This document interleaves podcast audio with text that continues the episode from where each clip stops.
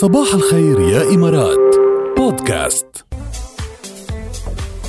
هيدي ال- ال- الغنية مزبوطة هلا اللي يبعد عني. عن جد يبعد. قد ما اللي في. يبعد عني حبيبي اللي اللي يبعد. قال وأنا سيبه يبعد بس آه، آه، ما تسيبوا بعضكم يعني. خليكم من بعيد لبعيد هالفترة لأنه هلا ال- التباعد الجسدي هو ال- هي من هو من الحلول الأساسية يعني للحد من انتشار فيروس كورونا اللي انتشر بالعالم كله آه، مع الكمامة والكفوف يعني. هودي كم حل بسيطين بنقدر نعملهم كلنا.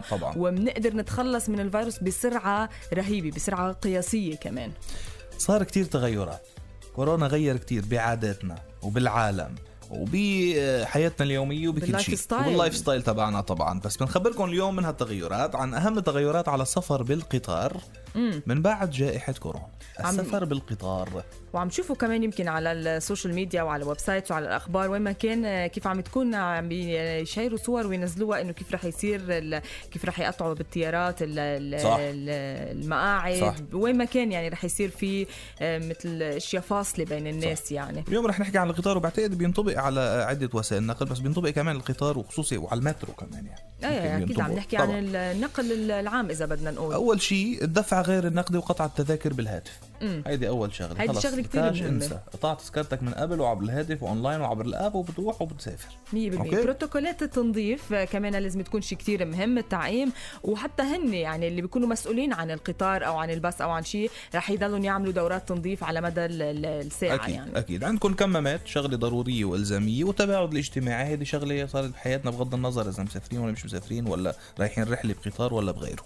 آه، تخفيض عدد الركاب. كمان هون عم نحكي عن كل عن كل وسائل النقل بس بالقطار تحديدا رح يكون في آه، في آه، إجراءات عم ياخذوها ورح يضطروا يخففوا عدد الركاب. يعني إذا كان القطار بساعة 100 رح يكون النص يعني رح ينقل 50 وهيك بصير التباعد تلقائي يعني موجود كمان رح يكون في مواعيد أكثر صرامة. يعني المواعيد بدها تكون صارمة جدا لأنه بيتطلب الحفاظ على سلامة الركاب تجنب الازدحام بالمحطة وأثناء عملية الصعود على متن القطار. لذا من المرجح إنه آه، يعني يتم نصح المسافرين بعدم الوصول. باكرا خاصة هنا عم نحكي بالدول آه، اللي اللي اللي عندها سفرات بالقطار وبيسافروا مثلا من لدوله مسافات و- أو بيقطعوا مسافات كتير كبيرة.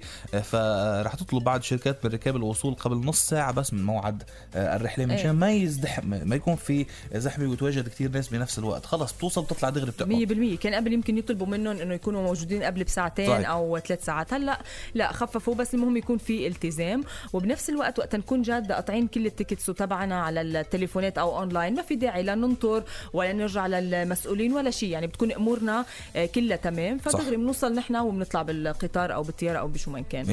100% هيدي المسؤولية لازم كلنا نهتم فيها مش بس اللي بينزلوا القوانين. كل شخص مسؤول بهيدي الفترة. طبعا أنت المسؤول قبل الكل. مسؤول عن نفسك مسؤول عن مجتمعك مسؤول آه، عن محيطك.